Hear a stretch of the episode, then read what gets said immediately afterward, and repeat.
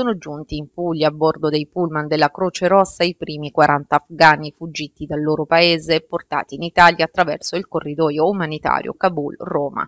Ho deciso di accogliere in Puglia 40 profughi richiedenti asilo provenienti dall'Afghanistan, tra i quali una decina di nuclei familiari arrivati in Italia con il ponte aereo organizzato dal governo, ha scritto dalle pagine di Facebook il presidente della regione Michele Emiliano. Per adesso saranno ospitati nei Covid Hotel, aggiunge per il periodo di quarantena. Più delle parole servono fatti e gesti concreti. Tra i 40 afghani ci sono anche 11 minorenni, donne e anziani. Tutti sono in buone condizioni di salute e ora dovranno restare in quarantena per 7-10 giorni.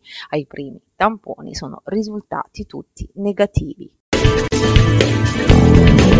Agenti della polizia amministrativa al termine di rapide indagini hanno individuato e denunciato in stato di libertà una tarantina di 43 anni residente al quartiere Paolo VI per accensione non autorizzata di fuochi d'artificio in luogo pubblico. Lo scorso 27 luglio, durante i festeggiamenti per il suo compleanno organizzati in una piazzetta vicino casa, aveva fatto esplodere una serie di batterie di fuochi d'artificio senza alcuna autorizzazione, creando un serio pericolo sia per i presenti alla festa che per i residenti della zona. Come ormai consueto, tutto è stato ripreso e pubblicato sulle più note piattaforme social. I video sono arrivati anche sotto gli occhi dei poliziotti che in poco tempo sono risaliti ai responsabili. La donna è stata poi convocata in questura e denunciata in stato di libertà. Ieri mattina sequestrato dagli agenti della polizia amministrativa e della polizia locale di Taranto un chiosco abusivo sito in località Torretta, nella zona balneare di Marina di Nizzano.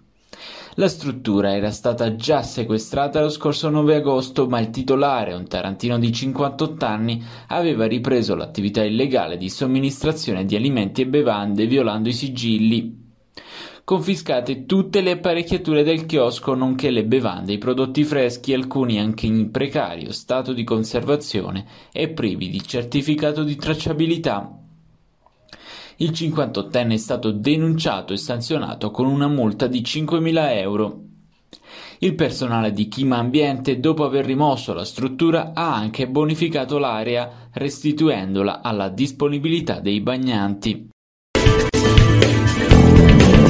I lavoratori ex Silva in amministrazione straordinaria non possono essere lasciati soli. Ad affermarlo il consigliere regionale Vincenzo Di Gregorio del PD. Il bilancio del 2020 di Acciaierie d'Italia, chiuso in perdita di 265 milioni, deve far riflettere, spiega il consigliere, sulla necessità di chiudere con un passato industriale che ha esaurito la spinta propulsiva e che lascia un'eredità di devastazione ambientale e danni alla salute di operai e cittadini.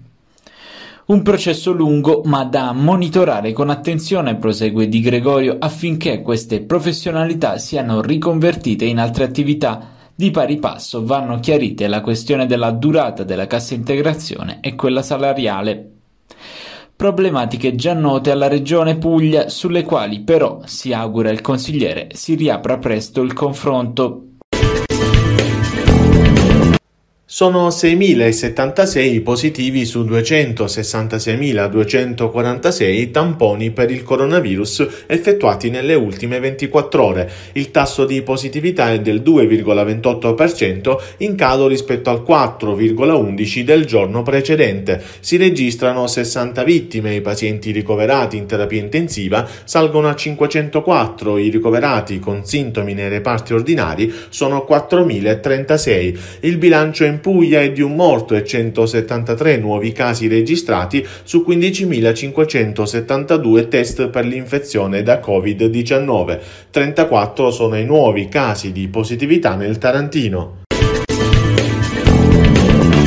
A partire da ieri e solo fino al 27 agosto gli studenti di età compresa tra i 12 e i 18 anni potranno accedere alla somministrazione della vaccinazione anti-Covid sino a esaurimento della fornitura giornaliera delle dosi previste. Inoltre il 27 agosto si terrà il secondo Open Day di vaccinazione serale rivolto agli studenti nella fascia oraria compresa tra le ore 18 e le ore 24 in modalità drive-thru presso l'hub Porte del dello Ionio. Continua quindi la campagna vaccinale in ASL Taranto. Sino a ieri sono state somministrate 720.000 dosi di vaccino in totale. Rispetto a questo dato, circa 342.000 cittadini hanno completato il ciclo vaccinale.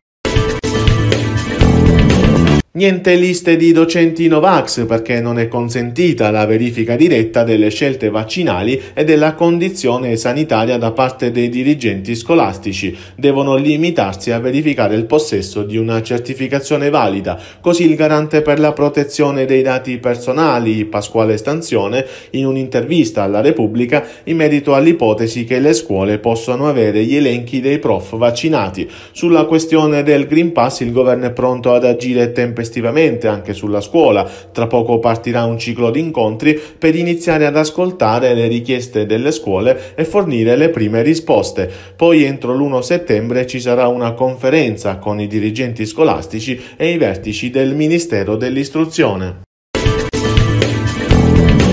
è un bilancio positivo quello che si registra in termini di numero di turisti a Taranto per l'estate 2021.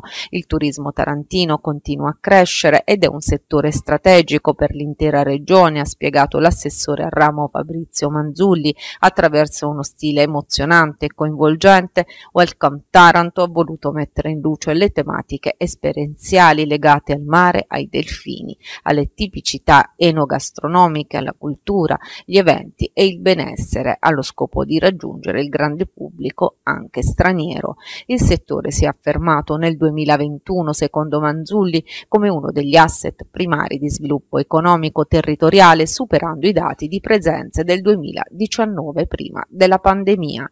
Oltre 35.000 transiti giunti dalle crociere e oltre 3.000 passeggeri si sono imbarcati da Taranto. Giugno, forse a causa degli strascichi del Covid, è stato meno performante, ma in ogni caso è stato registrato un più 105% rispetto agli arrivi del 2020.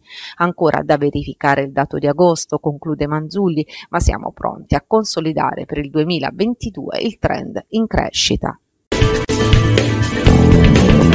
La SD Castellaneta si è assicurata le prestazioni sportive di Kolawole Agodirin, attaccante nigeriano classe 1983 che vanta un curriculum di tutto rispetto, avendo accumulato nella sua lunga carriera ben 244 presenze tra Serie C e Serie D, condite da 52 gol con le casacche di Venezia, Mantova, Andria, Olbia, Viterbese, Spal, Como, Foggia, Latina, Casertana, Catanzaro, Bisceglie, San Benedettese, Nardò e Casarano. Nell'ultima annata esperienza in eccellenza per Agodirin con le maglie di Corato e Audace Barletta.